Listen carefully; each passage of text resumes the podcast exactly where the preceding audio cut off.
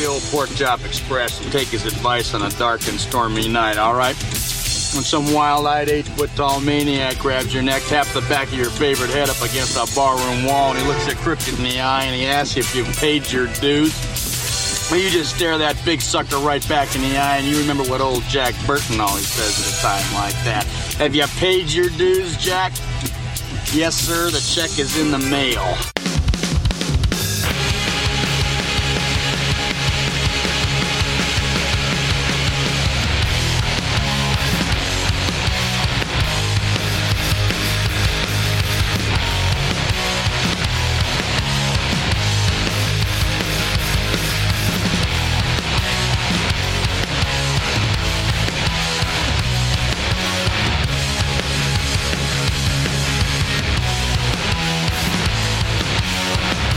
It's the Lifers Podcast with Scott Lucas, Gabe Rodriguez, and Ben Reiser.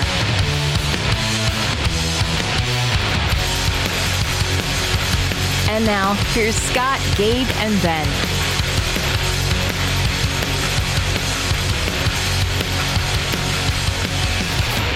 Ah, fuck them. I, you know, I'm fucking losing my mind here. Here's something I've done twice now. I've poured Karen's food into her water bowl. Oh, no. And it's her water bowl that's filled with water. Now, I've done this twice. Is this just a thing I do now? Have you guys done this? Uh, no, I'm the only I've one? Done I've done it. I don't think I've done it with a full bowl of water. Sometimes there's I accidentally put it in the water bowl and there's a little bit of water at the bottom and it gets a little mushy, but... No, just right there, right in the water. Dry food goes in there. Uh, it's making me crazy.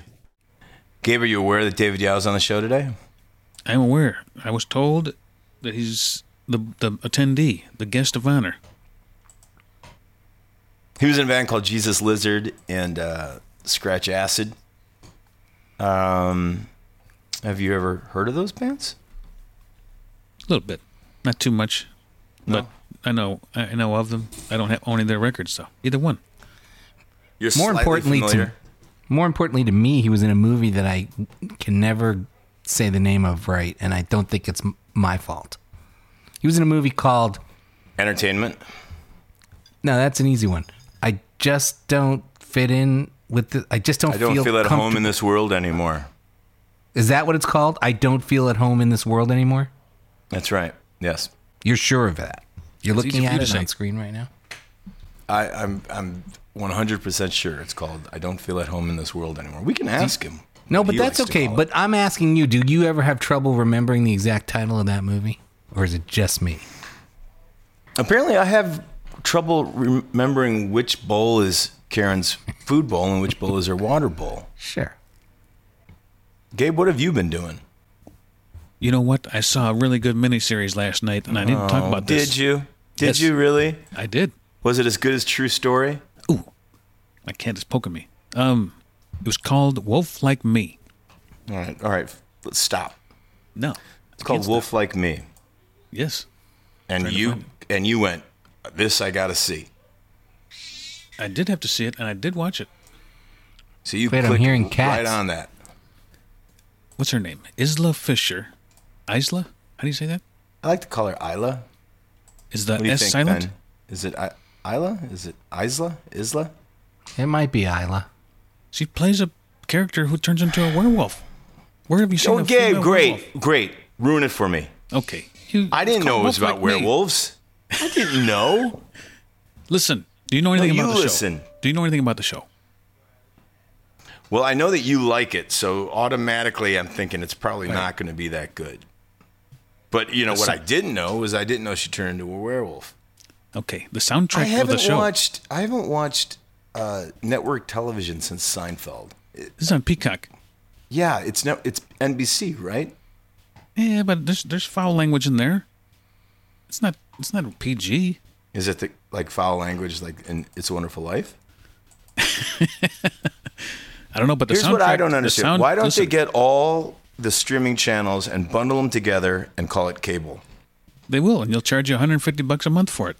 Okay. I feel like that's what we're already paying. Yes. Well, you might like the soundtrack because it was done by Queens of the Stone Age. the whole show is, the premise is something about one of their albums. So check out the show. Come back to me after you watch it and tell me what you think.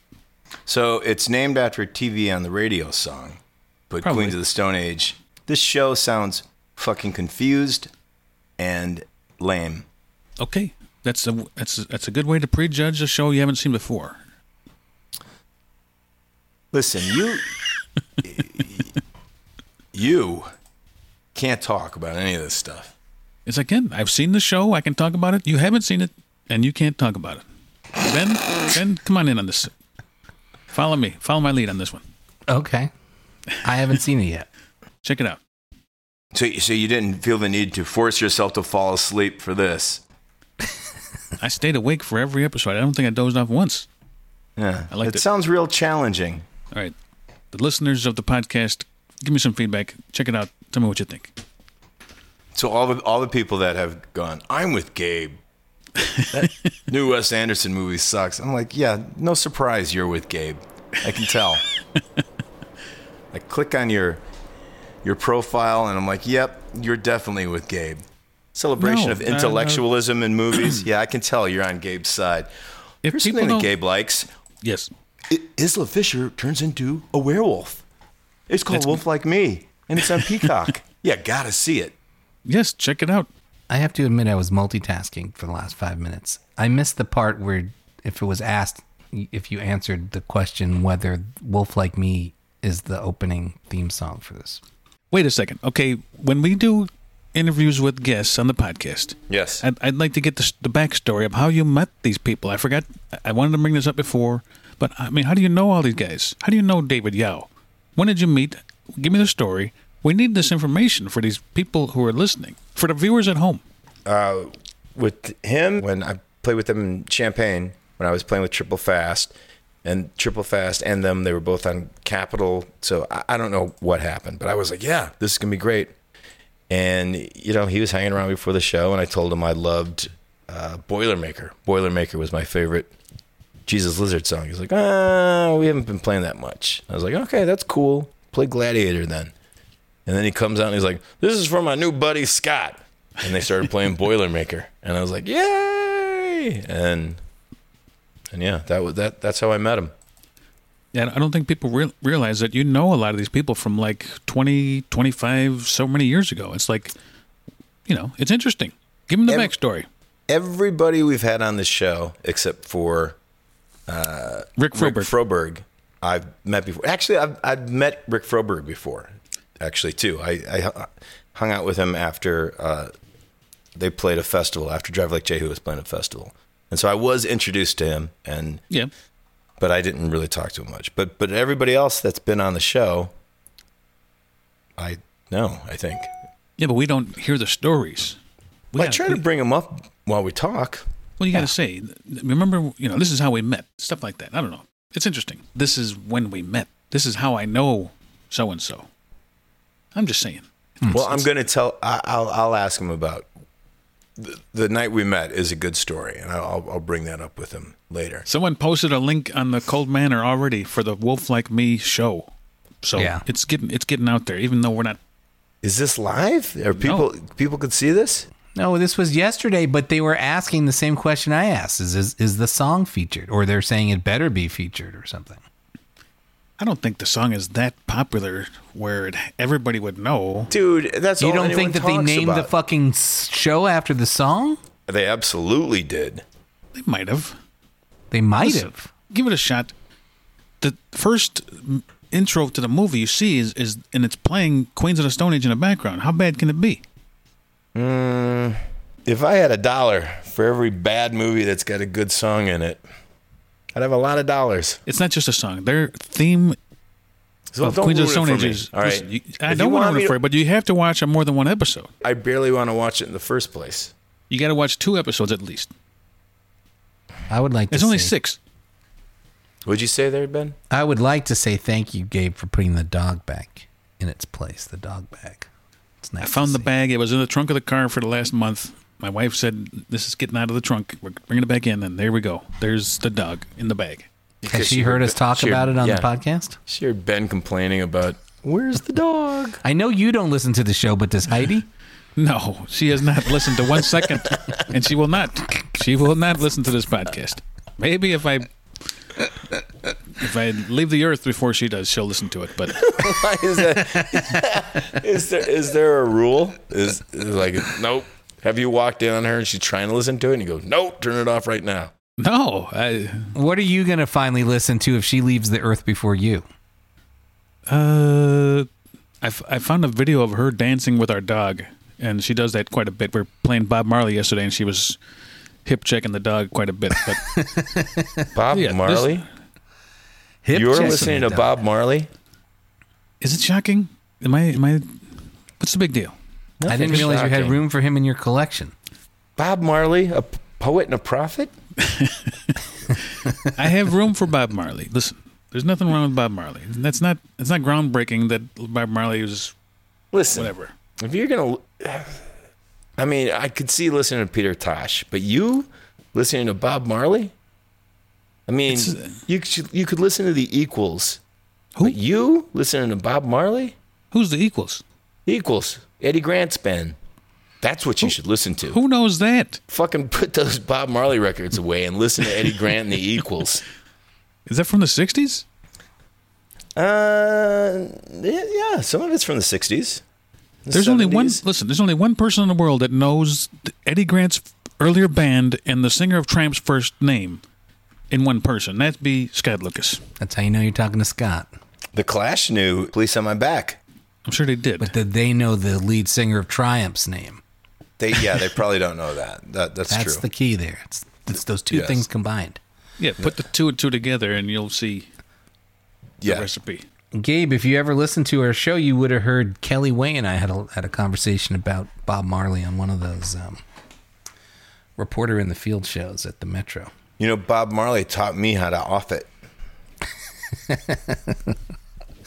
Please don't quote any more lyrics from that song. I beg you. Do you know? I did not. You know the whole. Do you know the whole song, Scott? Can you do? Uh...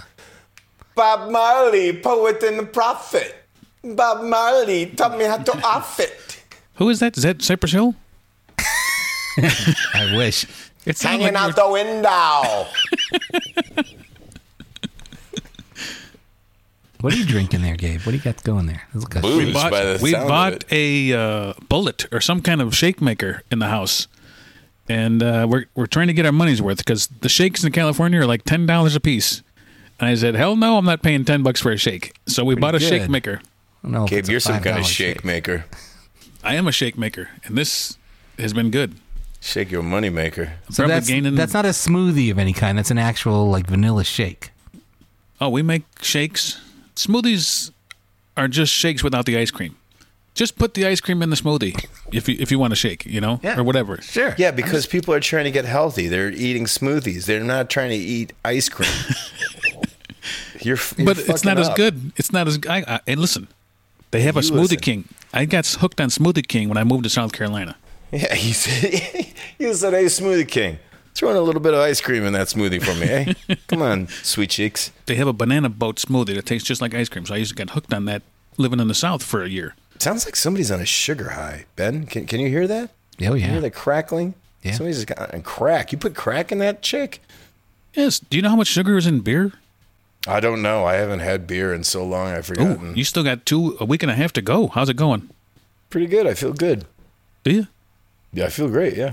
So much that on the first of February, you will go right in feet first as soon as you wake up in the morning. You're goddamn right. Maybe not when you wake up. Maybe. What's the story? What Gabe, what's the latest with Mexican food out there?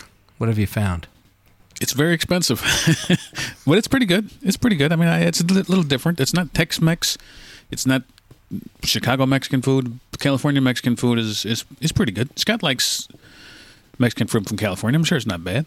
Mm, I like Mexican food from... San Diego. San Diego, but that's seafood, Mexican seafood. So like yeah. fish tacos and stuff. That's a different animal. And we, we're, we're in addition to not drinking, we, we've gone vegan. So I'm not doing fish tacos anymore either. Just for January. Maybe forever, man. I'm gonna I'm gonna become a teetotaling vegan for the rest of my life. Unlike me, you have a purpose, though. What, what's your reasoning behind it? My purpose? Life, man. Get high on life, bro. Hey, Gabe, I'm sending you uh, a link to East Beach Tacos in Santa Barbara. Have you really? been there yet? It's no, like a shack. To... It's a shack on a beach. It's the best tacos I ever had. I'm, I might be going to Santa Barbara this weekend. I have to buy some new shoes because my dog left me a pile of turd in the yard. I didn't pick it up. Yes, I should have picked it up, but uh, there's leaves covering all the turds out there, and I missed I, one. I'm glad you brought this up. Two things. Go ahead. You should have picked it up. Two. How much shit did you step in, and did you like have a fucking uh, singing in the rain party and shit or something? I mean, how? Listen, how? In, in California, the leaves are still dropping. There, there's a few leaves left. So I had the yard that I'm staying at has a big yard, a lot of leaves. I raked them all up, and I get to the walk to the front. All the leaves are brown, and the sky is gray. Mm, interesting. So I get to the driveway, and I'm leaving it. The bottom of your shoe is brown, too. Yes. I get to the driveway, and my shoe is brown. I'm like, oh, this sucks. I haven't stepped in crap since I lived in Charlotte, North Carolina. And I threw two pairs of shoes out in two weeks there, and I bought two pairs of shoes. I remember it. And now I'm thinking, okay. I haven't stepped in crap since I lived in Charlotte. That was just a couple of months ago. No, that was a year ago. It was a year ago. In Charlotte? I yes. I was renting in Charlotte starting in August, a year and a half ago. Where you been? Anyway,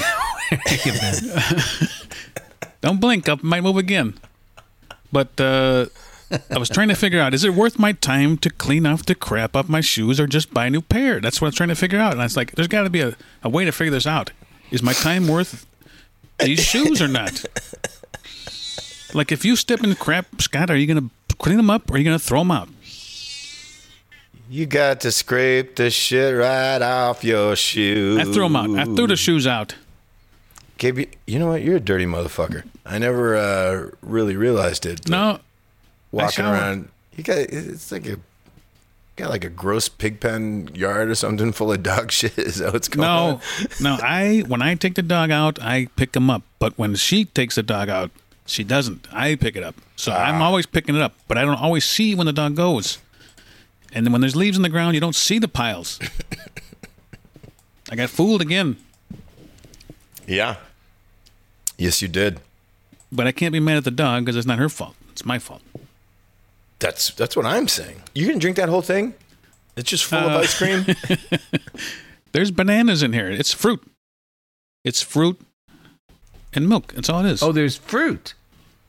Yeah, we put we, we buy fresh fruit. I was trying. I was asking you before to describe this shake. I said, "Is it just a vanilla shake?" And you just sort of breezed past the whole thing. I, I was so in Let, deep. Let's hear. You know, let's hear all the ingredients because right now. He's jacked up. Are, yeah, are, really have you ever seen Gabe this jacked up before? When I when she no. brought me the shake a couple minutes ago, I'm like, okay, goes, now Gabe, we're talking. Heidi goes, Gabe, I'm going to put some protein powder in your shake. And he's like, oh, that's great. And then she puts like a whole thing of cocaine in there. And, and now now listen to him. He's out of his mind. No, but it's just bananas. Sometimes I put apples, not apples, uh, uh, strawberries. And she puts honey in there. She puts honey in the shake. Like, we could say anything, and Gabe's not listening. He's like right on to the next sentence. And he's like, oh, and uh, I had some berries. Anyway, Gabe, uh, there's there's a monster behind you. Oh, and peaches were in it. I bought some blackberries and some raspberries. That's going to be tomorrow. Beef, you know, the fruit doesn't last out here. You got to you got to eat it up right away, otherwise they'll go bad. Is so. This what you do? Just three three shakes a day? Are you on like a Nutrisystem kind of a thing? No, but I should. I should have a shake as a meal and skip the real meal. You know, because yeah. This frozen Tombstone pizza for lunch and then a yes. shake for, you know, that, that's Wait, too much. Wait, hold I, the phone. You're having Tombstone pizza for lunch? Listen. I mean, I can't remember the last time I had a Tombstone pizza sober, and you're having it for lunch. You probably had it when we lived together in, in the city, because I was buying Tombstones back then. I was not sober the entire time we lived together. I can attest to that. Yeah. There was There's a reason. Pictures in the paper about it. Yeah. I'd be going to work and coming home, and you'd be waking up. Yes. And just starting your day. Yes, there was plenty to do. The day was over. No, it wasn't.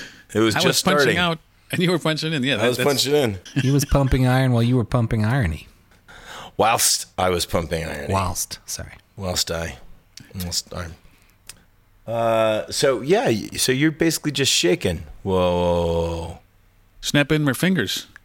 Whoa. You know, there's a line There's a line in that song. I've always wanted to say this to, to somebody. There's a line in that song where it says, we did some shaking till something. And it sounds like he's saying, her tits were shaking. Listen to it. Put it up. Find it, Ben. What is it? Wait, sorry. What? What? Are we, we're back. It's we're, Shaken by Eddie Money. And he thinks it says her tits were shaken. Yeah, I don't know exactly where it is in the sign, but we'll have to play it. See, all right, let's go. see. Here we go. Gabe, stop drinking that thing. It's too good. You're, you're going to have a heart attack. All that crack in it. Listen to his feedback when it comes in. That's not feedback. Oh, you know what I'm saying. It's it's it's pre-verb. No, it's a... Uh, I feel he's, like... He's hitting the chord and then turning the volume I think up. Here's a he's dead. Man. He's gone. You know, he, he used to be a cop. He used to be Eddie Mahoney. That guy was a star on M T V. A guy that looked Ow. like that was a star on M T V. Him and Billy Squier. Billy Squier... Look at that guy. Billy Squier at least looked like a rock star. Not when he did that video. Well, he looked like Flashdance in that video. He paid for it. Hold on, Who does I think he it's look coming like? Up. Wait, he looks like a comedian. Does he look like Judd Nelson? Who does he look like? Anyway? Looks like Judd Nelson, a little bit. A little bit like Judd Nelson, yeah. Is there some, or like a comedian, a more recent comedian? Huh.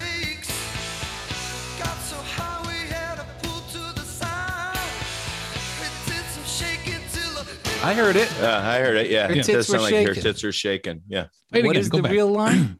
I think it's we did some shaking, but it sounds like her tits were shaking. But bring it back. It doesn't sound like we did some shaking. No, it Hang sounds like her thing. tits. Yeah. One more, I don't think time. it is. Yeah. It's we did some shaking. We did, but we it did, really sounds like close. her tits. Right. I'll bet. I'll bet he says that live, and everyone goes wild. It's I like mean, that- if he were David Coverdale, he definitely would have said it live. David Coverdale was gross. But you mean in a good way? No, I don't know. Oh, okay. Yeah, well, you I say mean, that about Bon Scott. So Bon Scott's in a good way. I don't even know. I oh. mean, I, I love and adore Bon Scott, but I mean, he pushes me to the limit, you know? Take it to the limit? It takes it to the limit. One more time. One more time. Every wow. time. It's look gross. At still, look at you inhaling that fucking shake. You got away with the straw. Speak, I like how you, how you hold that straw in a very dainty. You got it like your your pinky's extended. Speaking you of A C D C, I was wrong last week when I said that uh, this song that I think A C D C ripped off Back in Black for. I said it was on the Knack's second record. It's not on the Knack's second record. It's on the Knack's first record. So nobody has to do any Knack deep dives. You're all good. We're going to stick with the first Knack record. And there's a song in there. It's called Lucinda. Now, can you play that for us? Yes, Ben? I'm going to do I'm that right now. Hang on one second. Pretty sure Mutt Lang was listening to this record, and he went, hmm. All right, here we go.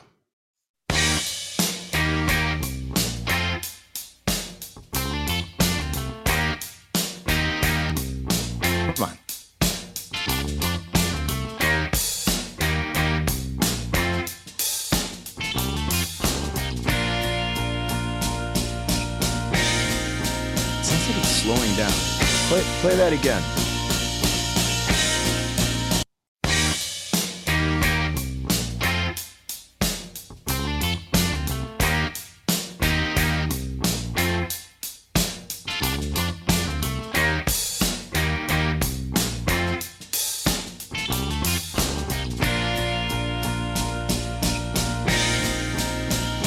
Do you hear what I mean? Well, he's, yes. It's just the intro. Turn it off now. I, ne- I never would have guessed. And so you're saying it's the guitar tone, right? No. It's the riff. I'm saying it's the riff. I'm saying, and the way that snare comes in. And even like that, like it's sort of like a, you know, the Knack's foppish version of that riff. It's got a riff. It's not nearly as badass as uh, A C D C's riff, but you know, you know what I'm talking about? Can you hear it? Where that hits that chord and then that beat comes in. Let's ask I'm David Yow. Oh, hey everybody, it's David Yow. I'm early, I'm sorry. It's quite all right. If you want, I'll, go uh, in the, I'll wait in the other room. You don't have to wait in the other room. But we could we could use your opinion on this. I I have this uh, theory that Back in Black by A C D C is ripped off of a Knack song. the the Knack song came first, and then and then the A C D C song. Yes. So this song Lucinda is on the first Knack record, which came out in nineteen seventy-nine, and it bears a slight resemblance to Back in Black. Now I don't think Malcolm Young or or Angus Young were listening to the Knack, but I have a feeling Mutt Lange was listening to the Knack. So, Ben, put this song up and let's let D- David listen to this. All right, here we go now. So now we're gonna, I'm gonna, we're gonna play Lucinda, the opening riff from from Lucinda, and then we'll go into Black, Back in Black. How do you like them apples? We're gonna do the whole thing with you. Delicious apples. Mm-hmm. Mm.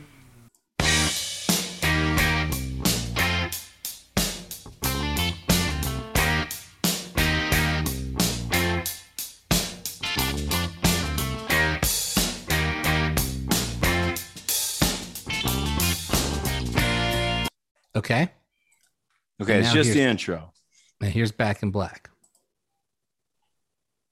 Maybe.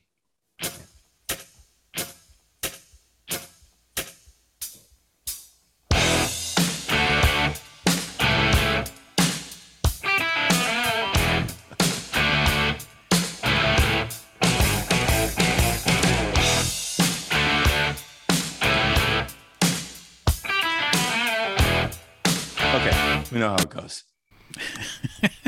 Well, I don't think they would win a court case or anything like that. No, but do you, do you think I have anything to this theory, David? Yeah, I think they're pretty dang similar. All right. Okay, well, thanks for being on. All right, well, that, you guys have a good evening. Really, yeah, yeah. How you doing, man? I'm good. I, you know, I have a comical theory about another Australian taking from some Americans. I think that uh, Nick Cave's The Mercy Seat is derived from the Partridge Family's I Think I Love You. Wait, what? have, have you have you talked about this with anybody else? Uh, yeah, a couple friends, but like, you know, uh, I think I love you, so what am I so afraid of? My head is burning, so what am I... So- Hang on, I'm yeah. going to bring it, I'm going to get, we're going to listen to these now. They're both good songs. How? Yeah. I do have one announcement. Due to technical oh, difficulties beyond our control, the Partridge Family. At what will point not in this video today. Does the song start? It would be nice if you introduced. Middle of a good dream. Okay. I'm sleeping and right in the middle of a good dream. Like all at once I wake up from something that keeps knocking at my brain. Before I go insane, I hold my pillow to my head. And in my bed, screaming out the words I dread. I think I love you. It kind of sounds like a Nick Cave lyric. Okay, here we go. Here's Nick Cave, Mercy Seat. And the mercy seat is waiting, and I think my head is burning, and in a way I'm yearning to be. He's dressed like David Cassidy. Yeah. But I for an eye and a tooth for a tooth, and anyway I'm told the truth. I'm not afraid to die. Yeah, I think yeah. that's right. David Yow nailed it. I think your that was Australian. I think your case is better, Scott, but mine's a lot of fun. I'm surprised to hear you say that because when I was listening to it, especially when you play A C D C's Back in Black, I was like, yeah, these guys aren't going to hear it. But it's definitely with the way that snare comes in after that first chord. Yeah, that's something else. So how are you doing? You good? Yeah. Um, yeah. How's Ellen? She's Ellen? Yes. Yeah. She's busy as shit. She's been working her ass off. Um, but uh, for the great most part, she's doing well. She is a real estate agent now. And, you know, she, uh, this last year was crazy for real estate. Yeah. Yeah. Really? She had, she had the best year she's had so far. Hi, Scott. Hi, Ellen. How are you? Um, yeah. And I've been doing uh, uh, a lot of freelancing, um, some acting. That's what I, that's what spins my prop these days, is acting. Right. Uh, what, what are you doing now as far as acting goes? Um, a couple of weeks ago, I was had a little part in a movie called The Sitter. But uh, more interestingly, um, I was in Bulgaria at the end of July and the beginning of August uh, shooting The Toxic Avenger. Oh, yeah, they, um, it's not a remake. It's a reimagining. This guy, Macon Blair, who... Uh, wrote and directed a movie called I Don't Feel at Home This World. I Don't Feel at Home in This World anymore, yeah. yeah. And uh, he he uh, wrote it, and the, the Troma guys dug it, and uh, Peter Dinklage is the Toxic Avenger, and Kevin Bacon is the bad guy, and Elijah Wood is the bad guy's brother. And I play a, um, Macon described it as a uh, a cheerful hobo with anger management issues. Has Macon done anything since I Don't Feel at Home? Or is this going to be his first thing since he's done that? He's done some acting. He hasn't directed anything. He, like he was in the Florida Project and um, a handful of other things. But uh, fuck, I can't picture him in the. It was Florida. Really brief. It was very brief. I think he was a salesman or something that came to uh, came to the hotel, and I called him up and I said, "My God, you got to work with Willem Dafoe." And he goes, "This is the nicest guy. What a guy!" Oh, he's, that's such a great movie. It, and Willem Dafoe is so good in it. Have you seen uh, Sean Baker's new movie, uh, Red Rocket? No. It's awesome. Okay. It's really awesome. Yeah, I mean, you took some acting classes. Are you still going to those? Well, probably not much. No, it's uh, also a few years ago, I got a full-time job as doing photo retouching, and that just took up all my time.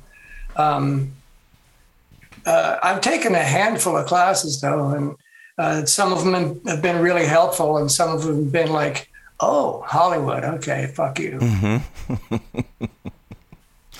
Yeah, I remember seeing you in, I think it was Southbound. Oh, yeah. I was like, I was like, uh, what? When did you start doing this? Because I knew you were in entertainment, but I thought that was just because you knew Neil Hamburger or something like that. I didn't really know Neil at that time. I mean, barely. But, yeah. You didn't know him through the Drag City guys or anything like that? No. Huh. So do you think the best movie you were in was probably Under the Silver Lake? Um, um, that's uh, either that or I Don't Feel at Home in This World anymore. I like them both. I mean, uh, Under the Silver Lake is so much fun in like in a sort of a Mulholland Drive kind of way where you don't really know what's real and what's imagined and what's dreamed and stuff. And there's just so many weird clues. Like I was talking to the director about um, the uh, Easter eggs in there. And I said, there's a lot mm-hmm. of Easter eggs, aren't there? And he said, there's so many that nobody will ever find them all. Yeah. And that's pretty yeah. cool. You're also in that movie Dinner in America, right? Uh, yeah. Have you seen that? Yeah, I love that movie. Oh, yeah. That's, that's, I, it breaks my heart that it hasn't gotten well distributed. It's, it's great. What's Dinner in America? Dinner in America is a, is a, it's a love story. Kind of got a sort of a Welcome to the Dollhouse vibe to it. Uh, yeah. But it's about a, It's about this punk rocker starting a band with this. I guess she's a high schooler, right? Uh, uh, yeah, she's in high school. This this sort of um, she's sort of a little bit special, and uh, she falls in love with this uh, badass punk rock guy, and uh, it's just it's tremendous. Hey, Gabe, you might have seen another David Yow movie because David Yow is in Big Money Rustlers. The um, we, we don't have to talk about that. The ex- Insane Clown Posse movie. No, I don't. I don't. Even though they're in the movie, I don't. I've never seen the movie. Huh, I'm sorry. Unbelievable. I'm not a big Insane Clown Posse fan. Oh, well, you've seen one of their movies. I, I thought you said you were. Oh. No, that was just in that Juggalo movie. What was that movie called? Okay. I don't know. So, so what was it like working with the Insane Clown Posse, David? Uh, those guys are scholars. Yeah, scholars of what? I don't know. Yeah. Of, of uh, making a shit ton of money off merchandise. So I was reading up on you today, and I found out two things that I didn't know. One uh, is that you put out a solo record on Joyful Noise. Yeah. That record's really good. Thank you, Scott. I'm. Thank you very much. I, I didn't know. Uh, sorry, I, I feel like a jerk. And and Carl didn't tell me that you would put out a solo record. So, um, oh, you know Carl Hofstadter, and he I, didn't tell you? I do know Carl. Oh, that's yeah, yeah. that's. No, he he didn't tell me that. That's smack-worthy. He. He's not doing his job over there. No, no. You're supposed to let people. Well, what know. was making that record like? It was really fun. I mean. Remember, you remember my ex-wife, Susie, yes? Yeah. When we lived in Crown Point, Northwest Indiana, um, a friend of mine showed me the rudiments of Pro Tools. And I think, I might be wrong, but I think I was the first person in Chicago to get an M-Box. Mm-hmm. And um, I just started putzing around with uh, MIDI. And I'm not a musician and I can't, I don't know chords or anything like that. So it was so easy to, with the MIDI, you can literally drag and drop notes and select the velocity and the length and whatever. And you don't have to know squat about music. And so um, right. the first thing I came up with is kind of the first piece on the record. It's kind of uh, sort of classically, because a lot of the, the MIDI just sounds so awful, like like MIDI guitar is not usable. It might be now, but back then it it was not usable. Um, right. And I remember getting so excited and I was just giggling and I had my wife come downstairs. I said, listen to this. And she just, when it was done, she just turned around and left. Didn't say a word. Couldn't care less. But um, So it, is that not you playing piano on that? No. No. Okay. I can't play anything. I can't play poker. Uh, I mean, that's what I thought. So I was kind of like, is he playing piano? I rented I rented a saxophone for two months because, I, you know, when you bite the reed and you get that, here, here. That's what, that's, that's what that is. Yeah. I thought you were torturing cats or something. No, there is a cat in there. My cat Richard okay. is in there. But the saxophone, I think, is on, oh, I don't remember, Senator Robinson's speech. I'm not sure. But uh, yeah, you should do soundtracks. I mean, oh. screw that acting thing. That's really nice of you. Thanks. Yeah, I don't think I'll do That's that really again. Cool. I worked on that thing no? for eleven years. When did you know it was done? When I was completely sick and tired of fucking with it anymore. All right, well, he's saying you're not a, uh, not a musician, but I also found out that you started out on bass in Scratch Acid. I didn't know that. Right. Were you supposed to be the bass player? Originally, yeah. I played in a punk band before Scratch Acid where I, I, I had a little triangular decal from a model airplane that I put on the tailpiece of the bass that pointed at the E string. And it was like, that's the string I play, the E string. So you played bass and you're... And- Were the punk bands in high school, or, or, or no? I was no, I was already in college when all that shit came around. Did you go to college in Austin? Is that how the whole Austin thing started? Um, I went to college in South at uh, Southwest Texas State University, which is about thirty miles southwest of Austin. And so I, I was a fine art major for two and a half years, and then punk rock said, "Hey, David, come over here."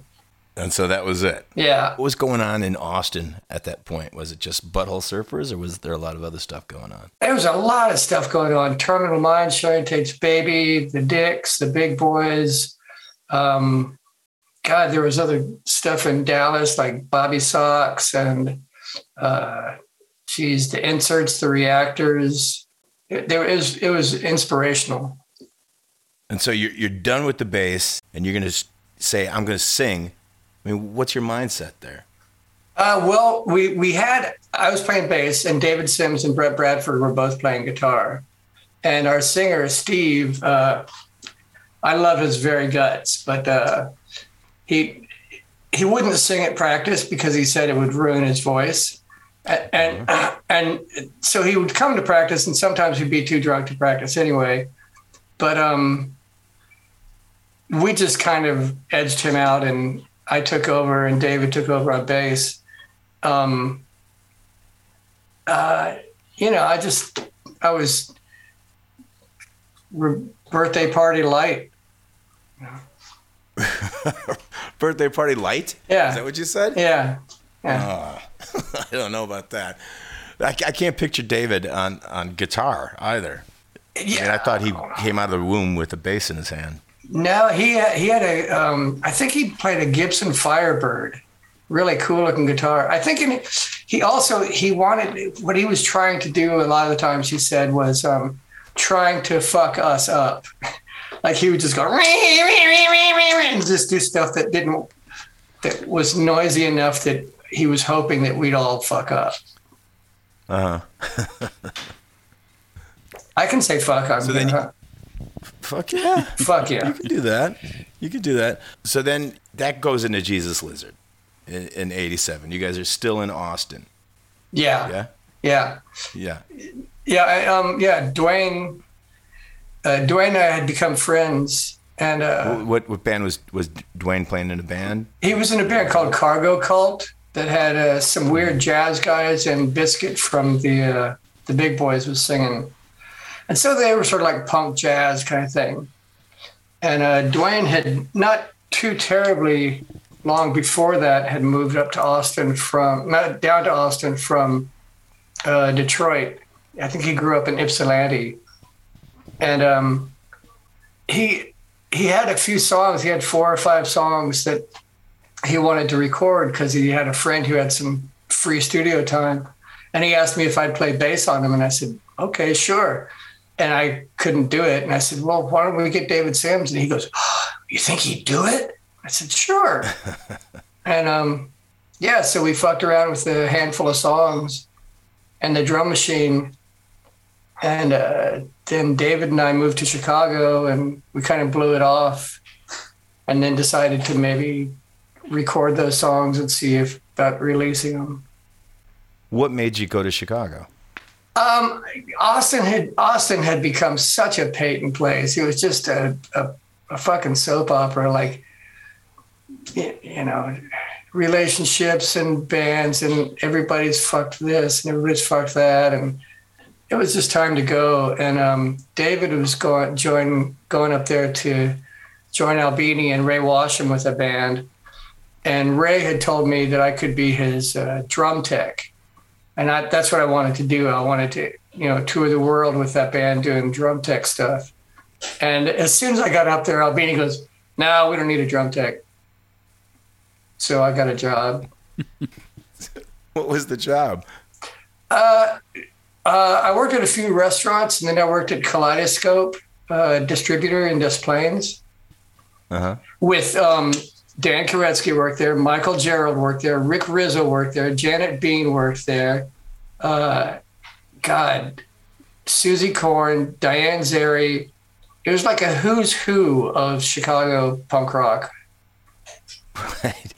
So you guys just made all your plans there while you're at work? This is what we're going to do for the next half a decade? Oh, Scott, there were no plans. No? I don't think so. You didn't go there because of Touch and Go? It was just... No, no, I, I didn't. I thought I was probably done playing music.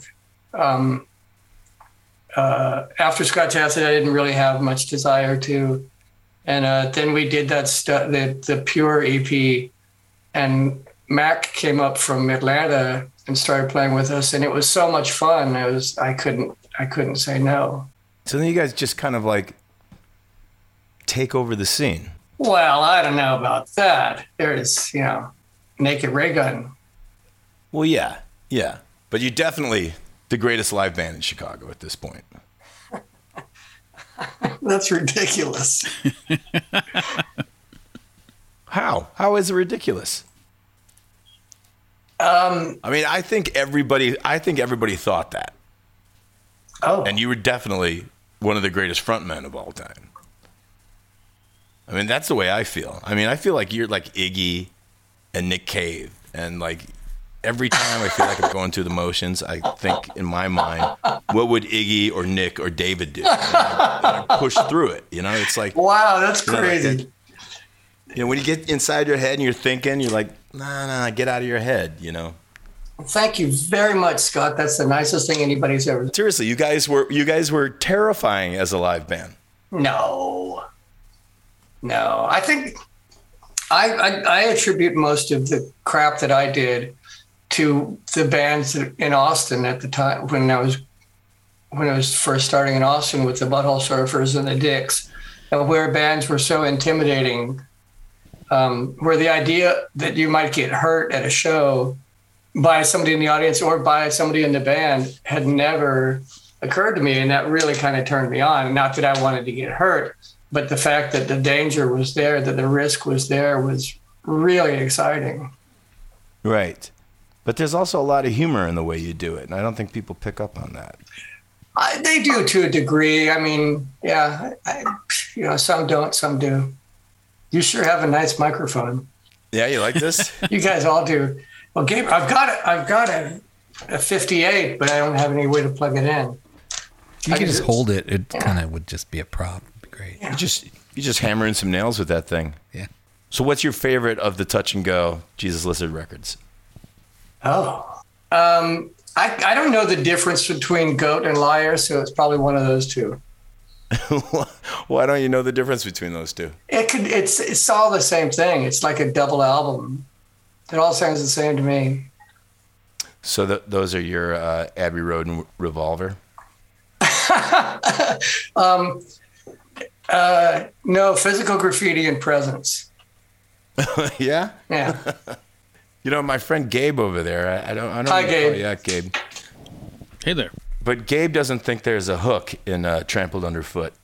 Listen, I, I some people dig all of Led Zeppelin songs. Some people only like some songs. I'm the person that likes some of their songs. Their later stuff, uh, I didn't get into very much. No, you're right. But Trample Underfoot to me is a one-trick pony. It's got one little hook and it's over. That's just my opinion, though. But if people like it, okay. That's true. It goes throughout there. But the clavinet, man, the clavinet is just undeniable. And it's it's lyrically it's ridiculous. I think it's what the making an analogy with cars and women, like you're Mark Bolan now or something. I, I don't know. Is that what he's doing in the lyrics? I never re- really yeah. realized that. Take a I mean, look under don't... your hood. I'm so glad I walked inside your showroom doors and stuff. Oh really? Yeah. It's it's about it's comparing. They women got a lot cars. Of songs where they were. It was their version of James Brown, and I think that's definitely one of them. Wow. All right, so let's talk about Capital and you being in the middle of that whole thing in Chicago. I mean, but you guys always seemed above the major label feeding frenzy. Like you guys could have taken it or le- or left it. Why? Why did you take it? Um, why Capital? Money. Capital yeah. because we had a handful of labels kind of, like I would say, sniffing our butts, you know. Um, mm-hmm. There was a wonderful guy named Al Smith, I think, who uh, worked for Atlantic. And I really liked him, but we didn't like Atlantic, even though Led Zeppelin had been on Atlantic. Um, and we talked to Jimmy Iovine at uh, whatever. Interscope? Yeah, Interscope. And that guy was such a fucking prick. Just couldn't uh. get behind that. And then uh, Gary Gersh was running Capital at the time. And he just kind of seemed like a guy and, and seemed like a guy and a guy we could hang out with, even like outside of the music biz. And I think that's sort of what uh, our reasoning. Um, the, the other guys and I might not have the same answer. But um, I mean, I told Gary, you know, we're not going to sell any more records than we on Touch and Go. He goes, oh, David, no. I think you're going to sell a lot of records. Like, really? Yeah, we, and you were like, no. Or, no, we're not. And you try to talk him out of it. Yeah, good luck. That's it. But, you know, I, I got a I got a house, so. So what was recording Shot shot like? Yeah, recording Shot with uh, Garth Richardson. Um, mm-hmm. Do you know him? Do you know why he's Garth? I don't know that. he stutters. I, I had no idea. Yeah, he stutters, and so he goes by Garth. And um, hmm. this is a pretty good story. Um, we were recording at C R C, and uh, R K, uh, um, R K, fuck. Who's the rapper, the black rapper from Chicago? I want to say R. R. Kelly. R. Kelly. R. Kelly. R. Kelly had been in there before we were in there, and he was done and left like a full-on huge, big, like um, universal gym weightlifting machine and yeah. a really fancy uh, ghetto blaster and a bunch of stuff that he just left there. And um, and every day, all day long, the phone would be ringing and somebody wanted to talk to R. Kelly. And so Garth would answer the phone, and uh, he'd go, uh, somebody'd say, like, uh, is Gar- R. Kelly there? And he'd go, no, no, no, no, no, no, no, no, no, no. He he w- w- he went off to to, to, to Africa to be, be, become a Buddha, to, to become a Buddha. And he was saying this to all these people, and R. Kelly got wind of it and came to the studio with his uh, posses. There was one guy bigger than a fucking door. And... Uh, You know, we could see on the security monitors in the control room that he and like three other guys were at the front door, and Garth is going, la, la, la, la, la, lock the door, lock the door. And so we locked the door, but, you know, they know that we're in there, and they're standing outside uh-huh. pounding on the door, and finally answered the door, and there was no bloodshed. Nobody got killed or anything like that. But it was really fucking scary. And um, Dwayne and I were shooting pool right outside the control room. And uh, R. Kelly was on the phone with, um, God, I forgot the guy's name who ran uh, C R C, Chicago Recording Company.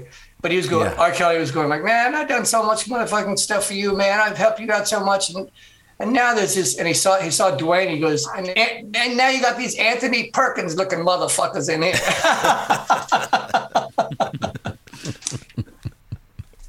But uh, yeah. But recording Garth was really fun. It was our first um, our first foray into having an actual producer.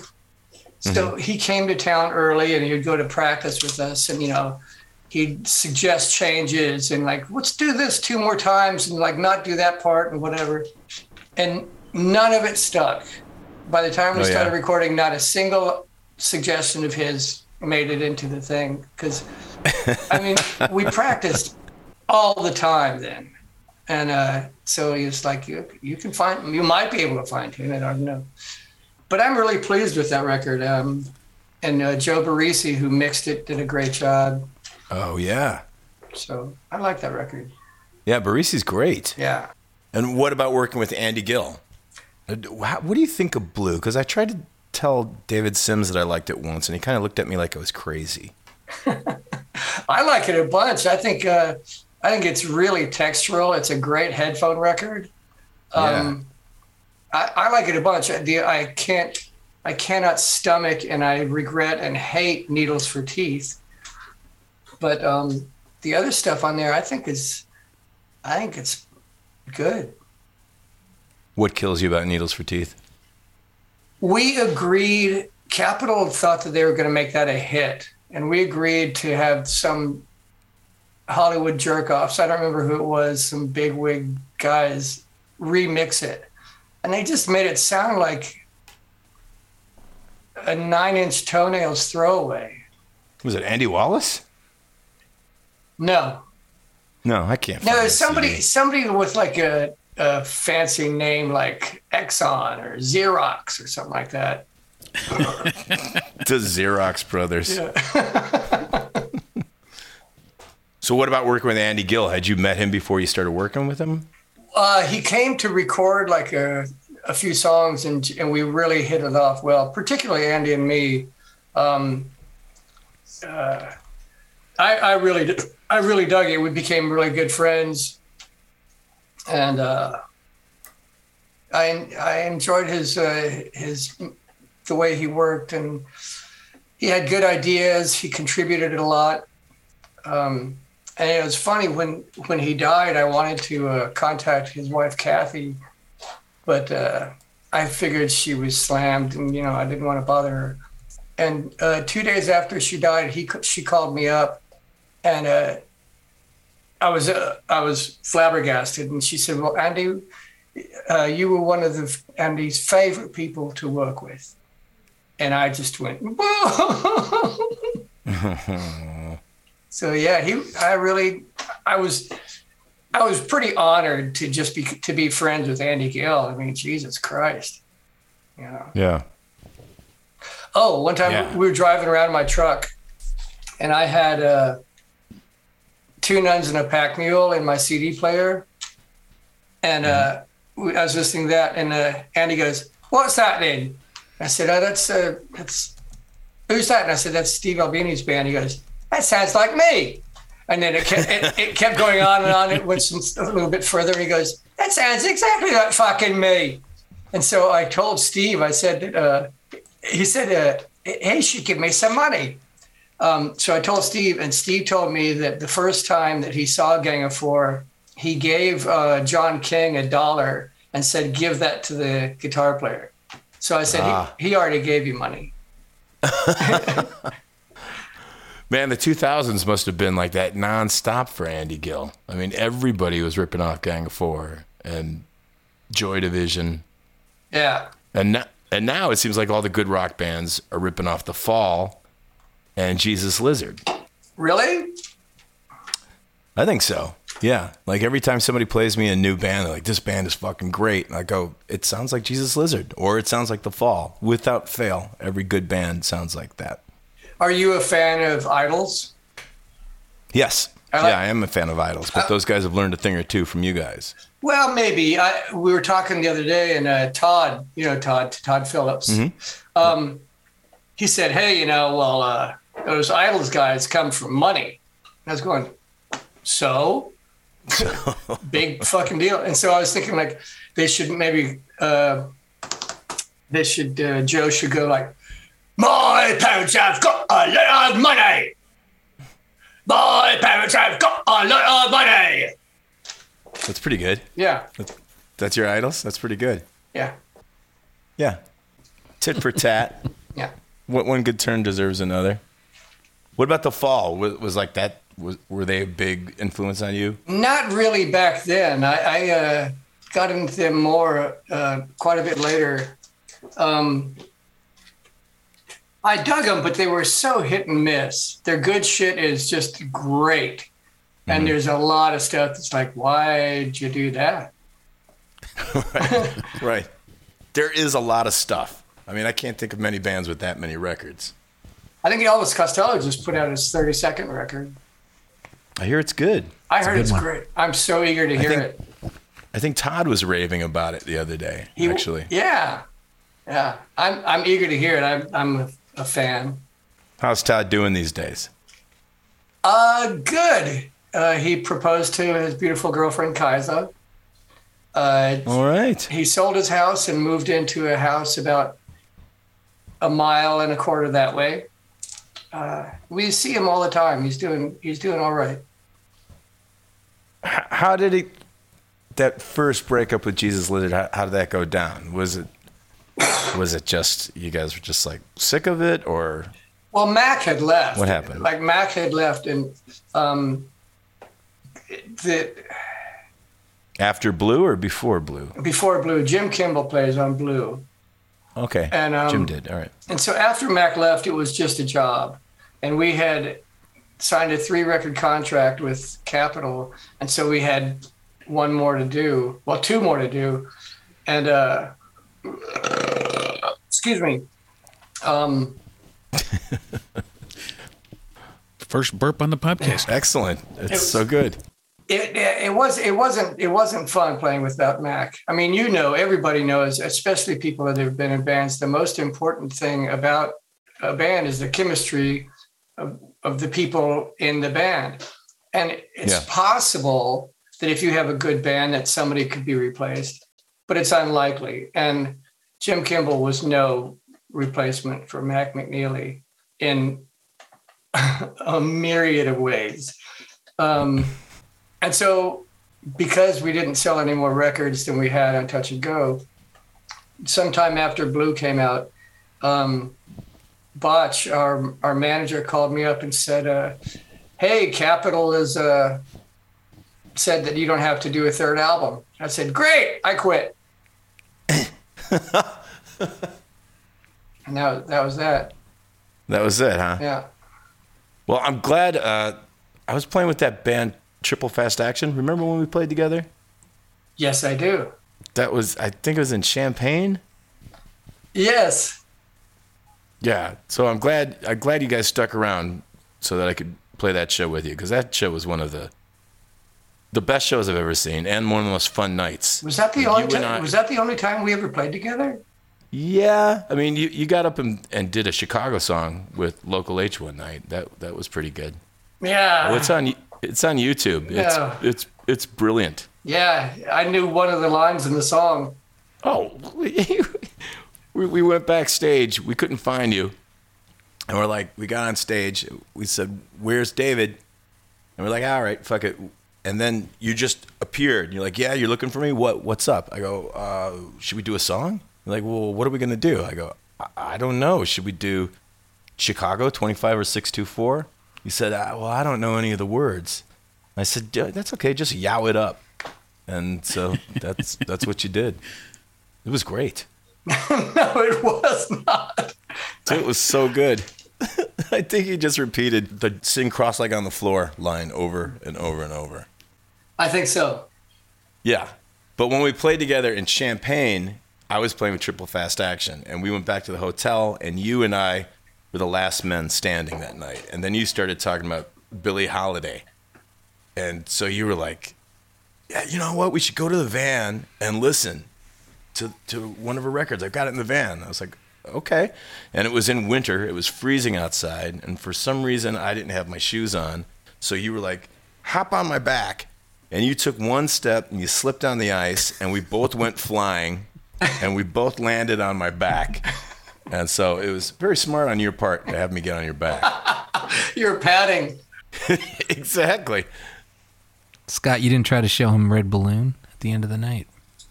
No, I did not. No, it was all it was all about Billie Holiday, and we did make it to the van, and we listened to Billie Holiday and, until we were freezing.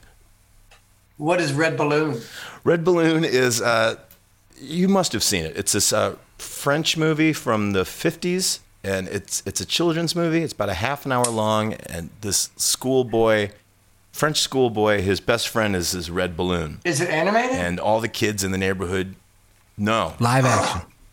Live action. Uh, and all the kids are chasing him and trying to get his balloon. And uh, and it's it's great. It's beautiful. And all the balloons in Paris are alive. And it, it's great. Okay, I'll check it out. All right. He's writing it down. All right, well, good. I'm glad I didn't ruin the ending if you're going to watch it. So so after you quit, what did you do? You just kind of... Well, I got frightened that I was going to go, okay, because I bought a house in Indiana and, you know, I had a mortgage and stuff like that. And I thought, oh, fuck, what am I going to do? And my wife didn't work. Um, what am I going to do to maintain this lifestyle that I've got to know? And I looked, you know, I had... done construction work in the past, and I thought, well, I could do that. And then I read an article where, you know, if you do photo retouching, you can get paid like two hundred dollars an hour. And I was, I'd been fucking around with Photoshop for a few years, and I made up a portfolio and took it to some places and started doing retouching. And uh, that was nineteen ninety-nine when I first started doing that um, professionally. And I've been doing it ever since. And that led you out to L A? Sort of, kind of. I mean, I was working at place marketing companies in Chicago, freelancing. And I just get so disgusted with marketing. I mean, I understand capitalism, that, you know, there's advertising is sort of a necessary thing. But marketing isn't. It's just disgusting, making people do things that they wouldn't otherwise do and all kinds of stuff. And And it was gross, you know, making these huge indoor displays with John Madden and Frito-Lay potato chips, and it was just hideous. And so I had toyed with acting some, and I wanted, and my wife wanted to move out here. She was born out here. And so we said, well, yeah, we'll go there and I'll start doing key art. So all the all the retouching I do now is for movies, like movie posters and billboards and stuff like that. I I know you've seen a bunch of stuff I've done. You know, Avengers and Star uh-huh. Wars and Maleficent and just tons and tons of stuff. And so I yeah. feel like that's harmless. That's not like regular marketing. It's just marketing American movies. But uh, it's, it, yeah, it's fun and it's um, relatively uh, creative. Uh-oh, you froze, Scott. Oh, yeah, he's frozen. Back to what Scott was saying about how he kind of thought of you as one of the, you know, rock, you know, live gods on stage. When I think of how Scott acts on stage sometimes, I see I see videos of you and I think he's trying to be David Yow. I mean, not trying to be, but he, he sees himself as David Who? Yow. Scott. If you see him without a guitar on his, on his, you know, when he's not playing guitar. Who? Steph?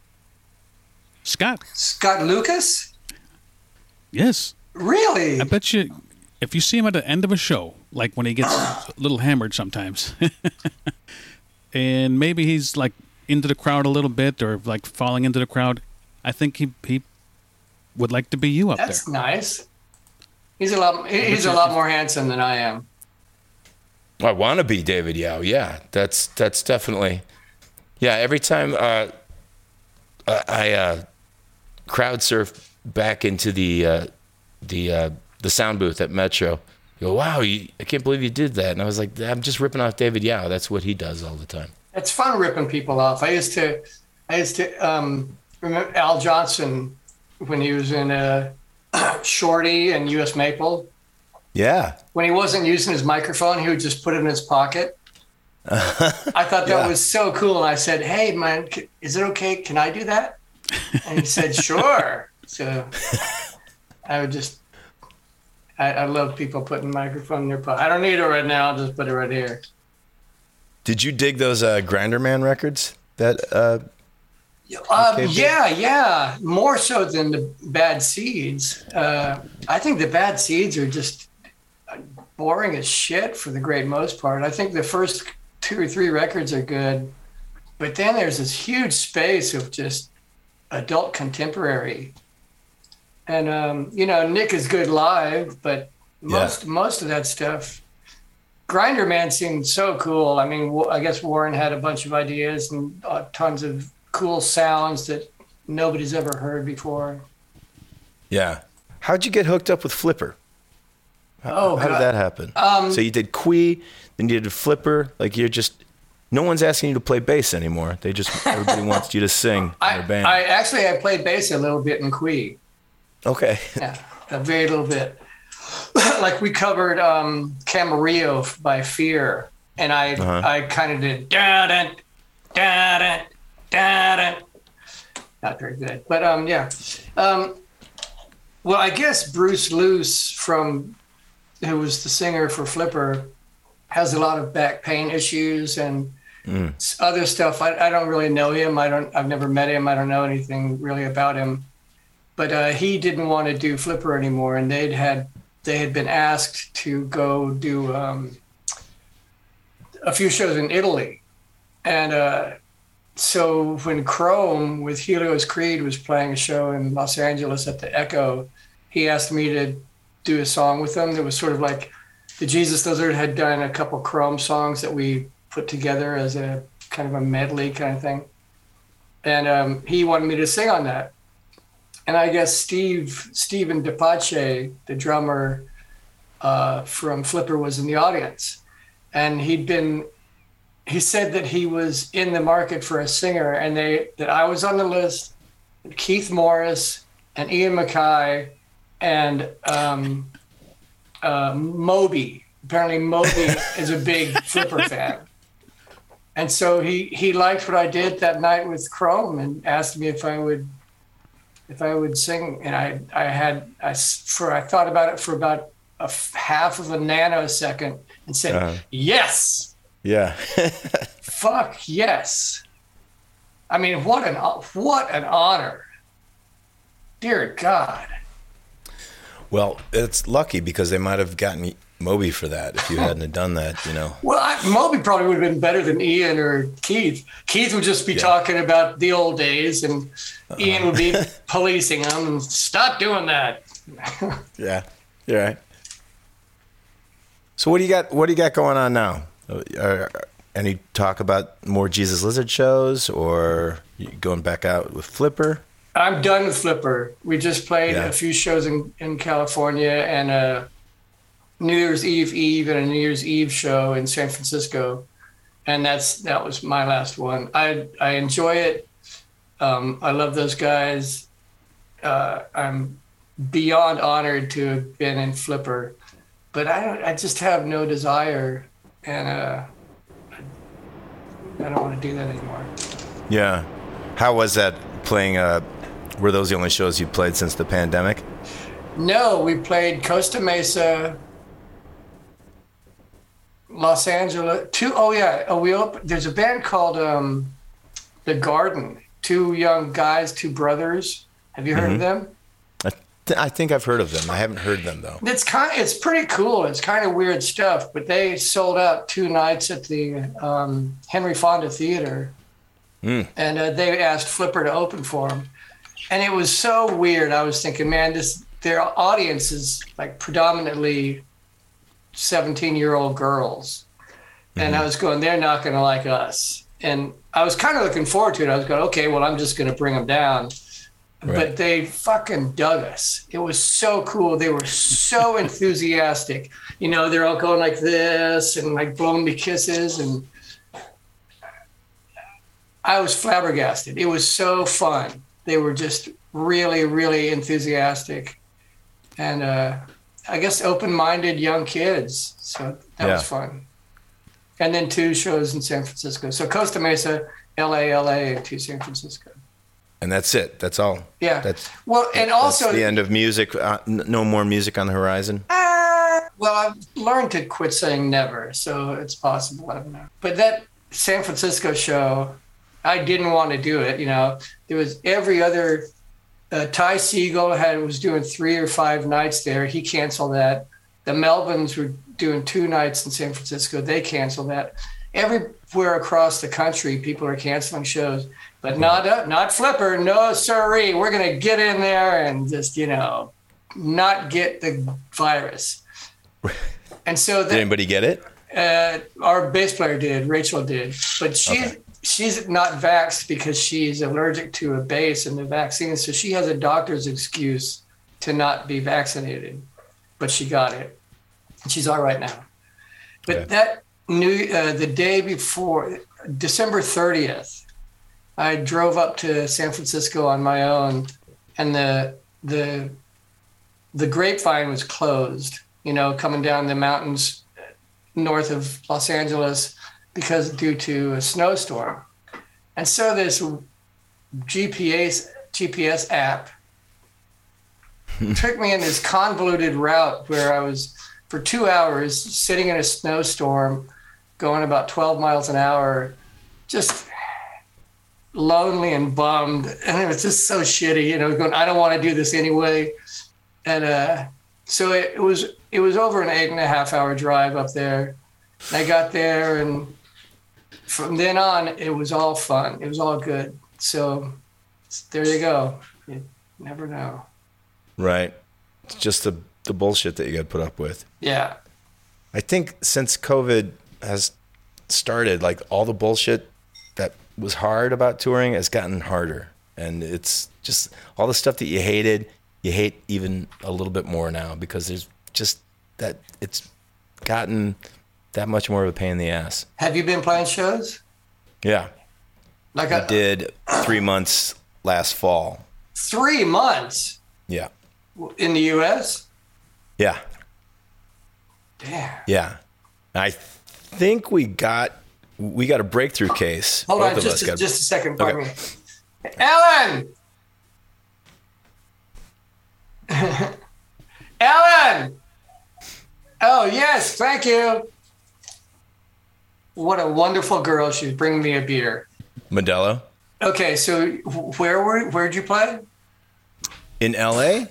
No, on the tour. Oh, it just all all over the U S No. It was, was it was everywhere.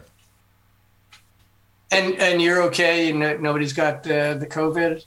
No, I think we got it in L A. Oh. We uh we were playing at uh, fuck. Where did we play in L A? Um, it's in your hood. It's uh, what's the name of that place? The Echo. Echo. Yeah, we played at the Echo. And uh, it was great. The show was terrific. All the shows were great. But uh, a couple of days later, we were in uh, Portland, and I'm like, I don't feel too good. And we're pretty sure we got in L A. I mean, it was, I felt fine. There were two days where I felt terrible, but the worst part of it was having to cancel the shows, you know? Yeah. Because that's all we've been doing for the last two years is canceling shows. It's been really, really frustrating. Yeah, that's awful. I I, I was always, yeah, canceling shows. Like, uh-uh, nope, nope, nope. No, it goes against everything you believe in, you know? It completely. It was funny, though, this San Francisco thing. I didn't want to do it so badly. I was hoping I would get the COVID so I could just call and say, you guys, I can't, do, I already got it. I can't do it. But I, I, I wouldn't, I, I couldn't bring myself to just cancel it. No, it's not the way to do it. Well, it's good to see you. It's great to see you. Next time you come to L A, we have to hook up. You come visit us here. We, we bought a house up by the mountains for, for five years ago. Oh, I'd love to. Yeah. Yeah. Got a hot tub, you know. Yeah, definitely. Well, yeah, thanks for doing this. Thanks for listening to my stories, all that crap. Thanks for having me. I'm I'm thrilled. Do, do you ever have people do them a second time? Uh, not yet. I mean, we're, we're what our first year. We've been doing it for almost a year. In a couple of weeks, it'll be a year. So and is we it, haven't gotten to the second time yet. And is it weekly, or you do it? Uh... We're doing it every week. Every week. Yeah. Well, if let, you... let Todd know he we're coming for him. Okay. Yeah. Yeah. And if you know, if one week somebody won't do it, we could reenact this whole thing. Okay. All right. Definitely. Great. You got anything you want to talk about, you let me know and you can come on. Okay. All right. You can talk about your interview with Lil Bub. Lil Bub. Oh, oh, Ellen says bye or hi and bye. Well, she was waving. I don't know if it was hi and bye or if she just wanted me to look at her. Right. Well, um, both. Maybe both. Well, you know, when uh, um, Lil Bub and uh, his dude, her dude, uh, came over to our house in Silver Lake once years ago, and I have a cat, uh, a big furry cat named Little Buddy, and uh, I was holding Little Buddy, and uh, uh, Mike, Mike, Mike Radovsky um, was holding Lil Bub, and you know, she she had an affliction. She had like a bone disease and stuff, and she was sort of crippled, and cats pick up on that. And so I was holding Little Buddy, and they were sniffing each other, and Little Buddy's only reaction was he he just started peeing, just this constant stream of pee. It, it, he was so freaked out. Yeah. Yeah. Lil Bub made my boy pee. Little Buddy was not a fan of Little Bub? I don't know. Maybe, maybe he, maybe it was exciting. Yeah. yeah, yeah. I got something for you. It's a nice steady stream of pee. Check it out, Lil Bub. Yeah. yeah. All right, man. Go yeah. to work, slave. Yeah. yeah. Yeah. Well, it's freelancing, and I think I'm only working three weeks this this month, so that's nice. Yeah. It's like more movie posters? Yep, exactly. Movie and, and T V. Like I'm doing a bunch of stuff for Netflix now. Um, yeah. Like the power. Did you do the Power of the Dog? No, but we watched it. It was good, right? It was really good. It, there's so much subtext in there. That's. Uh, I know. I want to watch it again and like. Yeah, I was. I was. It was a really good movie. For a second, like. I was thinking that the mother was in on it, and that's why she was so uh, she was so adamant about giving away the the skins to the uh, Native Americans, to that oh, tribe. Oh, that's interesting. But I don't know if that's what's going on. Like, I I watched it again, and I, I still don't really know. What to, at what point do you think, and we're ruining this for people. Yeah. At what point do you think uh, Peter decided he wanted to kill Phil? Like, was it when he was destroying that flower that he made? Was it the first time he met him? Yeah, well, no, I don't think so. I think it was uh, maybe... Wow. When did he know that he was into something? When did he, like, was he messing with the cows before he saw uh, him swimming? Uh, no, Ellen Ellen seemed to think that it was when when he turned, when Phil turned Peter's mom, rode, Rose, into an alcoholic. That's mm. that's when he's going, okay, I'm going to kill you. Well, that's the first line of the movie, that, you know, what son wouldn't help his mother? So you know that's happening right from the beginning. Is that him talking? Is that Peter yeah. talking at the beginning of the movie? Okay. Yeah. Yeah. A little bit of uh, Days of Heaven foreshadowing there. Wow. I'm going to have to watch that again. It holds up. It's good stuff. Man, and I don't want to like Benedict Cumberbatch because his name is Benedict Cumberbatch. Mm-hmm. But, man, he's he's really good. He's really good. And you know what? He's really good, and I'm not... I don't want to talk nice about superhero movies, but he's really good as Doctor Strange in that new uh, Spider-Man movie. I did. I worked on that at the place, but I haven't seen it. It's okay. It is what it is. But but Benedict's scenes as Doctor Strange are pretty good. I feel like I might have to see a Doctor Strange movie now because don't. No. Yeah, I've seen you've a couple seen, things. You've just seen his best Doctor Strange work in that movie. Okay. What'd you say, David? Uh, a few times. I can't think of right off the top of my head other times I've seen him, but I've always been, uh, I've never been disappointed with him. Yeah, he's good. Yeah. Uh, yeah, I, I agree with you. It's not like we needed another Limey, uh, but he's he's pretty good at it. Yeah, can't tell.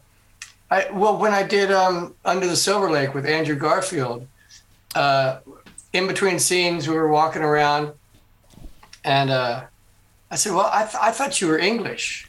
And he said, uh, I am. I said, well, you don't, you don't have, you have no accent whatsoever. And he said, well, when I'm in a movie, when I'm shooting a movie as an American, I just stay in my American voice. That makes sense. That and makes I, was, sense. I was impressed. It's like when you found out everybody on The Wire was English. I'm like, what the fuck is this? It's not yeah, fair. And Australians and stuff. Yeah. yeah. Taking our jobs. Yeah. Yeah. yeah. I, th- I still think Idris Elba is a better actor as an American character than when he's using his actual British voice. That makes sense. That makes sense. You're a bad Brit, but you're a great American. Yeah. Yeah. All right. All right. I'm All right, sorry, man. Thanks a ton, you guys. Thank you, David. It's thank great you, to see you. Thanks. Yeah. Take care. All right, man. Bye. Bye. Thank you.